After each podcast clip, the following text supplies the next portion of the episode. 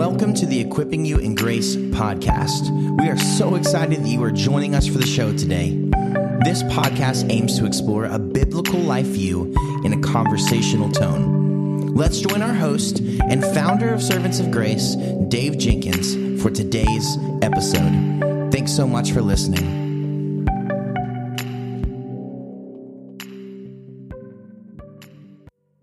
Welcome back to the Equipping You in Grace podcast. My name is Dave, and I'm the host for this podcast. And with me today, I have the pleasure of talking to Tim. Tim, welcome back to the Equipping You in Grace podcast. Thank you, Dave. I think it's been quite a while since I was last here. Yeah, I think I looked, and uh, I think we we both. Uh, well, I looked. It was about three years ago. So uh, it's been about the length of. Uh, I started this podcast October 2015. So so you were around the first uh, people that I first interviewed. So oh, thank very you good. for uh, thank you for being a guinea pig, and, and hopefully Uh-huh. even smoother this time. oh, thank you. It's good to be back. Yeah. Can you uh, catch us up, Tim, on what's going on in your life, marriage, ministry, and what are you working on ministry project wise? Yeah, the, the, the current film project is uh, I'm, I, I, it's a continuation of the Dispatches from the Front film series that was started about 10 years ago. We produced 10 films, and then um, I took a break and, and wrote a book, and then started this next film series called Dis, called Luke's Dispatches. And what I'm doing is uh, I, I'm I'm going to the cities and regions in the book of Acts, what I call Luke's dispatches, because his, his book is, is like a travel log as he's chronicling gospel advance in the first century. And I wanted to go to the, the to the same cities and regions today to show gospel advance in those very cities and places today, to show and underscore that, that what Jesus began, he continues and, and he will complete. So uh, that's my current big, somewhat ambitious uh, project, but um, I'm, I'm really thanking God for the things He's teaching me and the people that I'm meeting along the way. I've uh, there are going to be six films in this series, and I've uh, filmed and written four of the six uh, so far. Oh, wonderful! I'm looking forward to that. Uh, what what uh, update by way of ministry do you have that you can share with us? Well, since we talked in uh, three years ago, um, Frontline Missions, the, the organization that I, I serve with, we've completed a, a huge Bible distribution project in Ethiopia uh, among the Oromo people. Tremendous gospel advance among that people group in the last 20 years. But um, as I discovered there some time back, uh, maybe 1% to 2% of the Oromo Christians actually had the Bible in their own language. And a Bible was available, uh, it just it was just a supply and demand issue. And um, with some amazing Ethiopian partners and others, we, we joined together and um, we just wrapped that project up with uh, just over a half a million Bibles and New Testaments distributed in the Oromo language. So that was a great blessing to see the impact uh, of these Bibles on the on the churches there in mostly in southern and central Ethiopia. Um, I'd say another big project for us is uh, we're increasingly involved in um, gospel radio work in North Africa, and it's been wonderful to see the hunger for God's word. And you look at the statistics and you say, well, this country is 99.9% Muslim, and uh, but, but God has His people there. The word is going out, and there is there are Bibles being requested, and people are coming to faith, um, and little house churches are springing up, and so that's been a very encouraging ministry effort initiative in the in the past couple of years that we've had the privilege of um, um, joining with our brothers and sisters over there in partnership. Well, it's so wonderful to hear about what what uh, God is up to all around the world, and uh, Yes. I'm I'm really looking forward to this conversation because of that. Uh, to to further continue this conversation, uh, can you tell us a bit about your book that you that just published recently, um, "A Company of Heroes: Portraits from the Gospel's Global Advance"? Why did you write that, and and how is it being received? Well, one of the one of the privileges of my life has been to travel and see uh, the gospels advance all over the world uh, in so many different countries and cultural contexts in times of war and peace. And uh, I just love to share those stories because I think those stories of grace magnify magnify the big story of grace of, of God's gospel work and mission in the world. So uh, it was an opportunity for me to, to bring some uh, people into um, into view. Uh, I, I, like to think of it almost as um, pages from our family photo uh, album or family scrapbook because these are our brothers and sisters, and uh, by grace we are our lives are bound up with Christ and therefore bound up with all other believers. So it, it was a way to, to also not only magnify the the real hero of the story, our Savior, but also to underscore our connectedness with uh, brothers and sisters around the world. And I think it grows our, our vision of God. I think it grows our understanding and confidence in His gospel. And so, for all of those reasons, um, I, I, wrote the book and uh, just to share some of the stories. And there's so many, many more to share. But um, yeah, a company of heroes. Well, it's a, it's it's really well written, and I and I really enjoyed it. Um, so thank you for your work, brother. Thank you. Can you uh, tell us about how you became interested in Christian heroes from the past? Oh,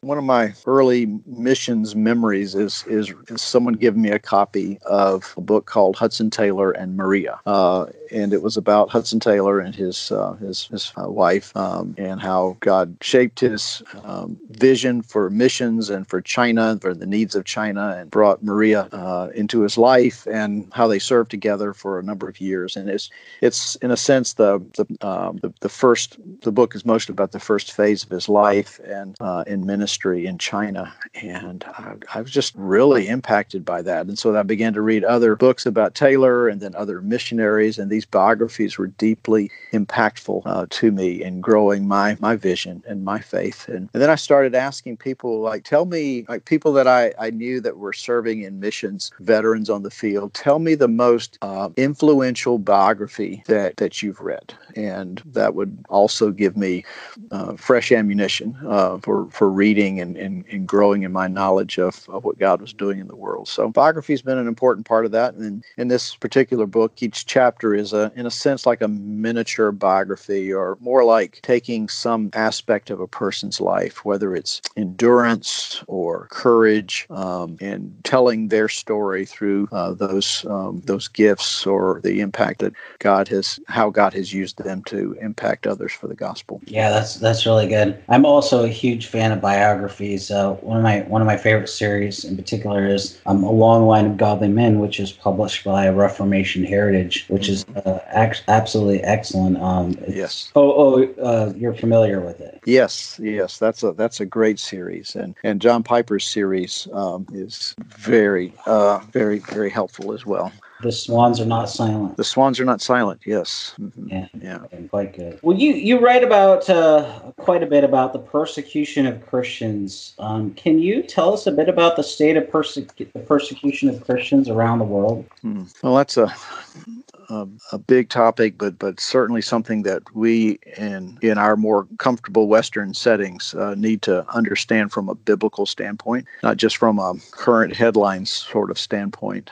Um, you know, it's it's important first of all understand that that persecution of Christians around the world, which is on the rise, uh, is um, the Bible teaches us is it's linked to Christ's persecution, um, and we, it's in so many places in the world. It's it's normal. Um, it's not normal here, um, and um, and so I think it's really sometimes hard for us to uh, truly understand what the experience is like. But um, in so many places in the world, I, I remember a Chinese house church pastor uh, friend who told me this was after he and his wife had, had been arrested and interrogated and their apartment raided, and they had gone through so much. And he told me, he said, as, as pastors, we always expect to be arrested. He said, that's, that's understood from the beginning. And it was just an interesting perspective perspective uh, that this is just uh, this is life in ministry where we live, and we ex- we accept that. We understand that that this is always. It's not like they're seeking it, and we should never seek out persecution. Um,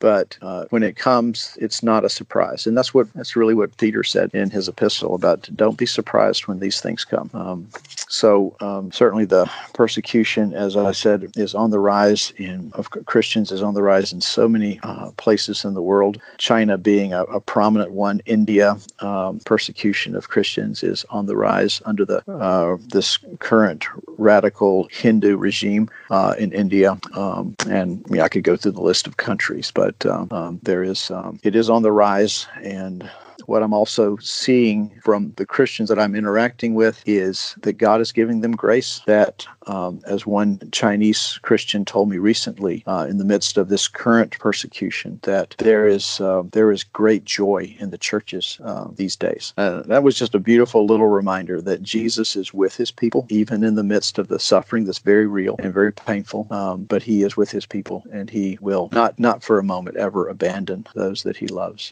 Tim, how can we be praying for those who are who are facing a lot of persecution right now? Mm-hmm. Pray that they will have uh, pray according to Acts four kind of prayer, where the church uh, in the in the in the initial phase of persecution that we see in that book, where the the Jewish leaders that had only recently crucified Jesus are saying, "You you you stop you stop preaching in this name. You you stop this right now, or there are going to be consequences." And so there were threats. They came back. They reported to the church, and in the in the only corporate prayer of the church that's recorded in the book of Acts, it's just really interesting to read this Acts four prayer. And what they pray for is um, they pray that that God would give them boldness to speak the word. So um, pray that God would give them the grace uh, of of boldness to speak the word, even in the face of intimidation and threats, and that the Spirit would work. And in that setting, that um, they would see how valued Christ is, and that um, He would draw people to Himself, and even in those difficulties. Yeah, that's that's really good. Really, really well said. In recent days, you know, we've heard about a lot about persecution of, of Christians um, in China. What's the reality on the ground there in China? Um, you know, you can only say so much. I understand that, and and how can Christians pray intelligently for our brothers and sisters there? Yeah, um, it is uh, it is certainly the case that uh, persecution is, which has always been a factor in in China. Uh, discrimination and persecution uh, has been um, more isolated or localized, maybe in a particular city or province, and it might flare up in another area, but be more more free in another part of China. That that kind of situation is is still the case in in China, but I would say that uh, there's no question that the persecution is on the rise and is more uh, general now across the country. Um, uh, that being said, Christ is continuing to build his church there. As I said, even this uh, this friend of mine telling me recently of the uh, the, the joy that they're experiencing as a church and the outreach that is un- outreach efforts that are underway and getting good news out to people on campuses and in um, the uh, outlying provinces of, of that country. Uh, Jesus is still building his church. And um, I, I have I've often said, I, I wish that somehow I could get this word across to like Chairman Xi or uh, Prime Minister Modi of India that your efforts to crush the church will fail. I mean, th- this is this is not going to succeed. This is this is what I would call an epic fail uh, do something of, uh, that's maybe more constructive, like you know, build your tomb or something. But but but leave these Christians alone because you will not you will not succeed in in destroying them in crushing the church um, because you're up against the King of Kings and uh, and he will succeed. That that's guaranteed by his cross and and his resurrection. So, um, all that to say that um, uh, the gospel is continuing to go forward, even in the face of intense opposition in China, in India, and in other places across across the Middle East and North Africa. That, that's really helpful. Um, for those wanting to learn more about the persecution of Christians, where would you direct them for additional resources? Yeah, it's a good question. Uh, I would I would recommend a, a re- there's a reliable uh, media source uh, uh, on keeping up to date on persecution stories and breaking news, and it's a, it's a group called World Watch Monitor. Um, there are a number of different organizations um, that are involved at various levels in um, reporting on the, the state of the church and on persecution stories. But I would say, in my experience over the years, I found World Watch Monitor to be the most reliable and less oriented around sensationalism and fundraising and um, and and more on reporting these stories so that the church will know what's going on and advocacy groups can be involved in a in a meaningful way. So if, if someone's interested, they can go to worldwatchmonitor.com um, and uh, that's a that, that's a great news source. Worldwatchmonitor.org. Well, I'll definitely link to that in the show notes so that people can check that out. So you know, just go to our our site and you'll find this uh, interview and you'll be able to to go there as well. Well, we hear about you know Syria on the news quite often as well. What what is the state of the church there, and what most encourages you about what the Lord is? Doing? Well, Dave, there's a lot, a lot, of course, to be heartbroken, not just discouraged, but heartbroken about in the in the Syria story. Uh, this the, the people there have suffered so much under uh, this regime, as well as all the foreign actors, uh, players, forces, militias in their country. Um, and I have been with Syrian refugees in a number of places in the Middle East and in Eastern Europe, and uh, my heart breaks for uh, these people and what they have suffered. I was recently in a number of refugee communities in um, a part of Turkey, and there were a number of people I met who were paraplegics as a result of shrapnel or bombings or snipers. Just um, it breaks your heart to see how uh, a teenager, all his life ahead of him, a, a, a young dad, um, just in a in a moment of time can be um, paralyzed. And yet, I'd say um, in the midst of that suffering, that that Jesus is bringing His servants into the lives of these people who are in such need, and their hearts are open. And and I just loved seeing the Christians that I met in these uh, in these settings that were uh, the, the the hands and the feet of Jesus, going into some really hard and risky places, but but skilled to help um, these people who are quadriplegics and paraplegics. Doors were open for the gospel, uh, and homes were opened for the gospel. Hearts were open for the gospel uh, in this time of suffering for these people. So that has been um, that's been the, the the light that I've seen, and uh, this gospel light is it's it's it's Christ that I've seen in these uh, dark and difficult situations. That's uh that's a really good answer. Um, you know, we we have also heard for you know two decades and and more uh, news out of Afghanistan that um, is is not good. um, and I'm just wondering, you know, what is the state of the church there, and what most encourages you about what God's doing in Afghanistan? Mm-hmm. Afghanistan is a is a really great reminder that in Revelation five nine that around the throne there are people from every tribe and, and tongue and people and nation, and that includes the Afghan people. Afghanistan is is one of the hard places. I mean, it's one of the really really hard places, and yet um, Christ has His servants there, and they have been they've lived beautiful lives of service and of witness. Um, and I, have seen that firsthand, but it's still very difficult. Uh, it's, a, it's essentially a capital offense to become a Christian. And um, the persecution will not just come from the, the family, it'll come from the government. so it's a, it's a hard place. There really are essentially no above ground churches in the entire country. But again, Christ is not bound by these things. I was just um, not long ago in a, in a, in a European European city where many refugees have come to and was blessed to worship. This was just stunning to me because I, I have uh, been to Afghanistan on a number of occasions, have had workers there and friends, and um, and seen the enormous cost, uh, even uh, friends who have lost their lives in in Afghanistan. Um, so to be in this in this city in this church that was pastored by an Afghan uh, pastor, and I worshipped with like fifty or sixty Afghan believers. It was just oh, it was just like a taste of heaven. And and I I I, I told the pastor of, of my friends who have served and suffered uh, for the sake of the gospel to the Afghan people, and I said they rejoice to see this day. So um, Jesus is at work even in all of these uh, hard hard, hard situations, and that includes the the intractable situation in Afghanistan. Yeah. Well, Tim, there's a lot that we haven't covered about uh, this topic, and just as we wrap up this conversation, can you give our listeners a, uh, a few takeaways? Yeah. The, the the first thing I would want to remind all of us as as believers is that the church is not in decline. We can get discouraged when we see our maybe our own situation at home or in our church or in our country and the headlines that are beating us down day after day to to look at all this and just wonder if God is still in control and I mean maybe intellectually we know that uh, but in our hearts and the way we live and and look out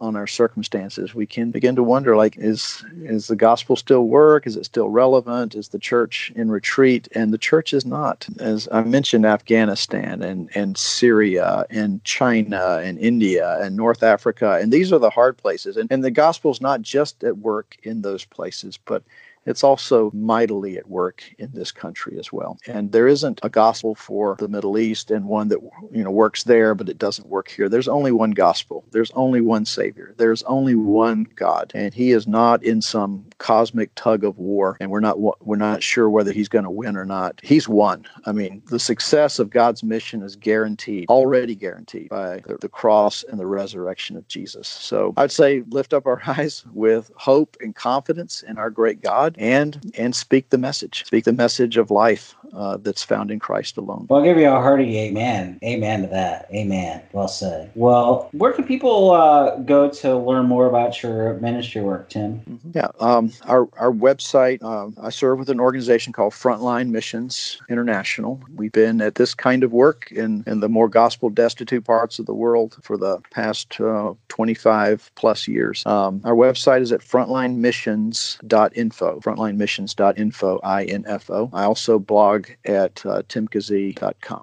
Wonderful, Tim. I, I really appreciate the time that you've given to me and to our listeners. It's, it's been very insightful, and I know that it's going to help a lot of people uh, to open their eyes to the reality of, of persecution of Christians all around the world. So thank you so much, not only for your time and your work uh, in this book, but also for your ministry, brother. Thank you, thank you, Dave, very much. Thanks for letting me come back on the on the program. Anytime, brother. You have a blessed day. Thank you.